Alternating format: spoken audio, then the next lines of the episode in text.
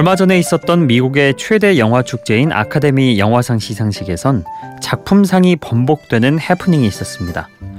그런가 하면 생존 인물 사진에 고인으로 잘못 올리는 실수도 있었는데요. 도널드 트럼프 미국 대통령은 아카데미 시상식이 자신에 대한 공격에 덜 집중했다면 실패를 피할 수 있었을 것이라고 말했다고 하죠. 말도 많고 탈도 많았던 이번 아카데미 시상식의 이모저모 허남웅 영화평론가와 함께 좀 들여다보겠습니다. 안녕하세요. 네, 안녕하세요. 네.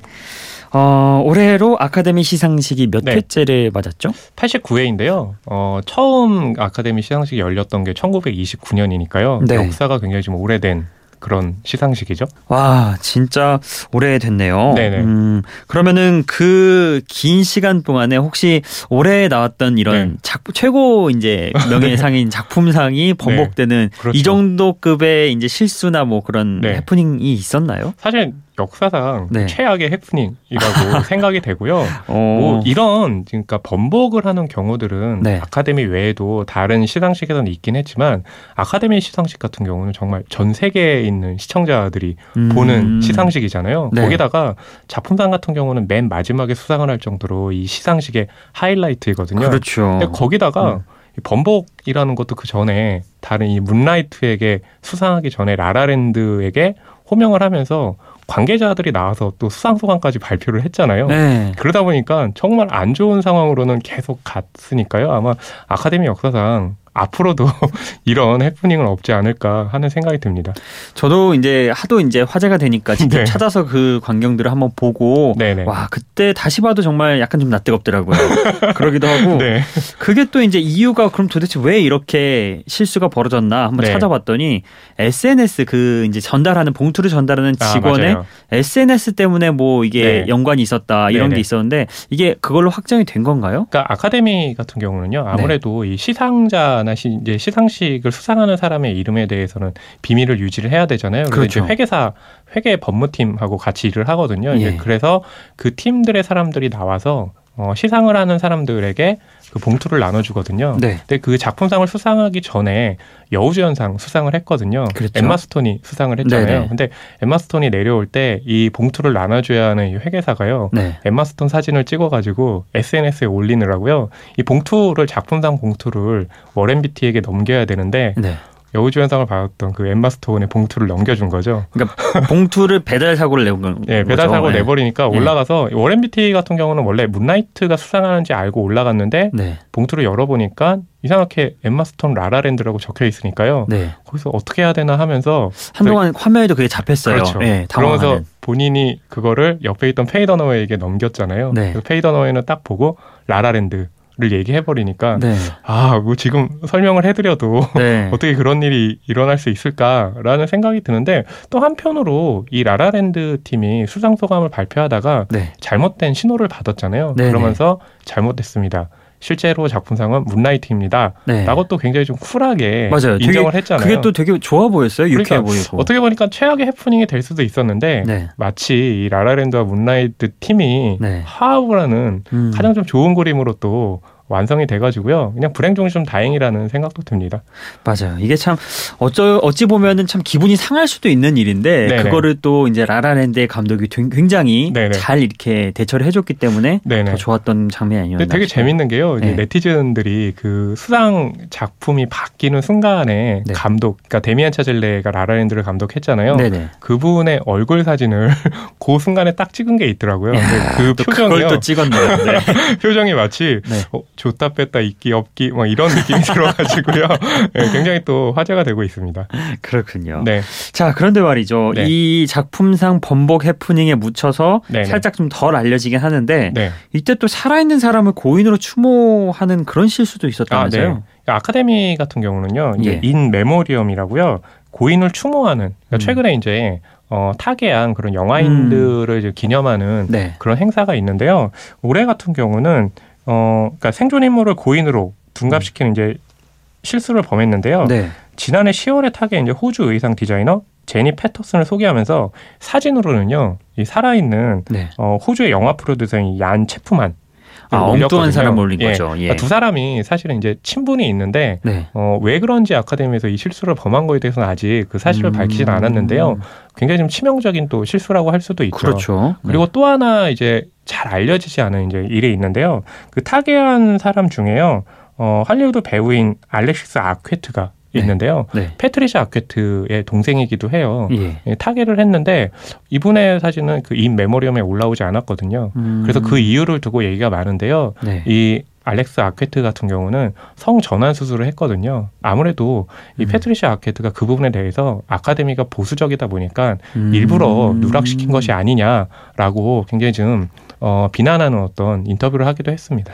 어, 이번 아카데미 시상식에 좀 은근히 말이 좀 많이 남게 아, 네. 예, 그렇죠. 됐네요. 네네. 어, 이번에 작품상을 받은 문라이트 아, 네. 어, 이게 어떤 작품인지 왜냐하면 라라랜드 같은 경우는 국내에서 이미 개봉을 마치고 흥행몰이를 어느 정도 했기 네. 그렇죠. 때문에 많이 알려져 있는 반면에 네. 문라이트는 잘 모른단 말이죠. 네네네. 어 이게 어 어찌 보면은 라라랜드를 제치고 문라이트를 받은 것 자체가 네. 외국에서는 이변이다 이런 말도 좀 나오고 있다고 하는데.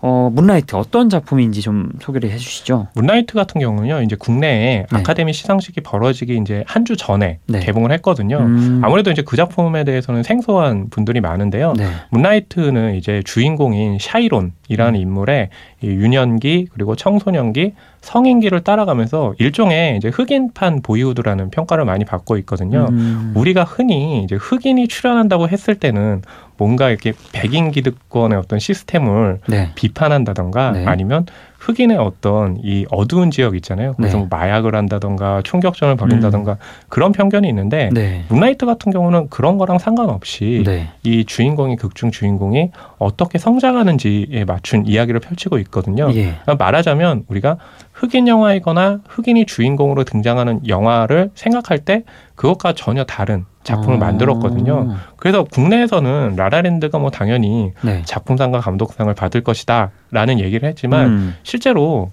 미국이라든지 이제 영화계 쪽에서는 네. 이 문라이트 역시도 굉장히 많은 작품상을 받고 있는 상황이었거든요. 네. 특히나 아카데미의 최근 이제 5년 동안의 경향을 살펴보면 작품상과 감독상을 한 작품에게 몰아준 경우는 한 번밖에 없거든요. 아. 그래서 그 전부터도 아마 이 작품상은 문라이트가 그리고 감독상은 라라랜드가 가지, 가지 않을까 하는 예상들이 좀 있었어요. 아. 예, 왜냐하면 아무래도 한 작품에 몰아주는 것보다는 지난해 같은 경우 너무 백인 후보와 또 음, 백인 맞아요. 수상자들의 말이 일색이라는. 예, 음. 그런 비판이 있었거든요. 그러면서 아카데미 위원회에서는 유색인종에 대해 훨씬 더 신경을 많이 쓰겠다라고 음. 얘기를 했기 때문에 아마 그것도 영향을 미쳐서 문라이트가 작품상을 수상한 것으로 보입니다. 음.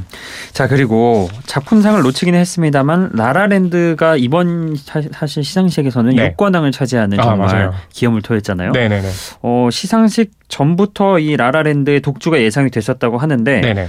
어, 도대체 영화계에서 이 라라랜드를 주목한 이유는 뭘까요? 사실은 라라랜드가 이번 아카데미에서 후보로만 이제 14개 를 올렸거든요. 엄청나죠. 그러니까 13개 부분인데 네. 주제곡에서 이제 두 개 부분을 올리면서 14개 음. 후보가 됐거든요. 네. 14개 후보에 올라간 것 치고 6관왕이다. 그러면 아마 라라랜드 쪽에서는 좀 아, 기대에 못 미치는데 아 그럴 수 있어요. 이런 생각을 할 오. 수도 있을 것 같거든요. 음. 왜냐하면 워낙에 이제 라라랜드가 이 관심을 많이 모은 작품이잖아요. 네. 근데 라라랜드는 이제 보고 있으면 이 뮤지컬이라는 장르거든요. 네. 근데 뮤지컬은 사실 어, 미국의 어떤 장르를 대표하는 대표적인 장르거든요. 네. 미국이 아니면 사실은 다른 국가에서 뮤지컬 장르를 만든다. 굉장히 좀 이상한 느낌이 들거든요. 네. 그러니까 이 황금기 할리우드 를 대표했던 뮤지컬 영화를 지금 이제 되살리는 점, 그 음. 점이 아마 가장 높은 평가를 이 라라랜드가 받지 않았나 하는 음. 생각이 들고요. 특히나 이제 감독인 데미안 차젤레 네. 감독 같은 경우는 1985년생이거든요. 굉장히 좀 어린 감독인데, 그렇죠. 예, 그런 좀 뮤지컬에 어떤 오마주를 바치면서 그런 영화를 만들었다는 것 자체가 아무래도 좀 높은 평가를 받은 것으로 보입니다. 감독상 수상자 중에서 최연소 나이라고. 아, 맞아요. 네. 올해 감독상 같은 경우는 이제 2파전이었잖아요. 그러니까 음. 문라이트의 베리 젠킨스 감독과 네. 라라랜드의 데미안 차젤레 감독 둘 중에 한 명이 수상하더라도 둘 다 이제 기록이 되는 상황이었거든요. 음. 뭐냐하면 이 베리 젠킨스 감독 같은 경우는 흑인 감독이 처음으로 아카데미에서 감독상을 수상하는 경우였고요. 아. 데미안 차젤레 감독은 85년생이니까 한국 나이로는 32살이고 미국에서 이제 30살인 그렇죠. 거잖아요. 최연소 수상이 되는 거였거든요. 음. 그래서 데미안 차질레 감독이 상을 받으면서 최연소 수상을 기록을 했고요.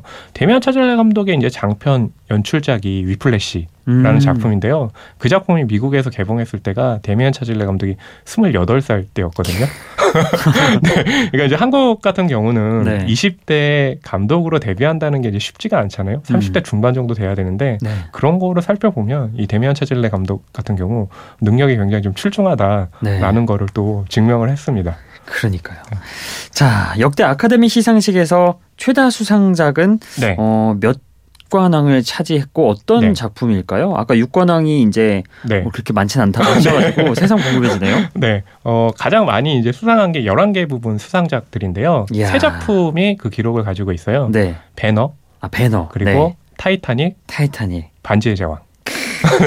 다시 돌이켜봐도 다 명작들이네요. 근데요, 네. 반지의 제왕 같은 경우는 어, 후보 부분에, 그러니까 네. 장편 연출과 관련한 후보 부분에 모든 후보를 올렸거든요. 네. 그러니까 단편 부분, 네. 그리고 최우수 외국어 영화상 부분, 애니메이션 부분을 제외하고는 모든 부분에 후보를 올린 거예요. 아. 거기서 이제 열한 개를 가져간 거거든요. 가져간 거거든요. 네. 그래서 뭐 배너와 타이타닉과 그리고 반지의 제왕이 열한 개 부분으로 같이 공동 최장 수상자 작품으로 올라가 있긴 하지만 네. 아무래도 이제 반지의 제왕을 더 높이 쳐주는 게 모든 부분에 이제 후보를 올렸기 음. 때문에 아무래도 좀 압도적이지 않냐라는 네. 그런 평가가 있습니다. 음.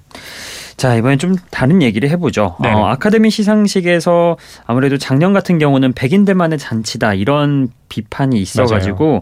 올해는 더욱 더 좀 신경을 썼다고 네네. 아까 얘기도 해주셨고 실제로 그런 결과가 나온 것 같은데 네네. 근데 이게 좀 약간 좀 어려운 게 네. 아무래도 그런 얘기 듣고 어, 좀 그거를 신경 썼다고 하면은 괜히 또 역차별 논란을 일으킬 수도 있기 아, 때문에 네.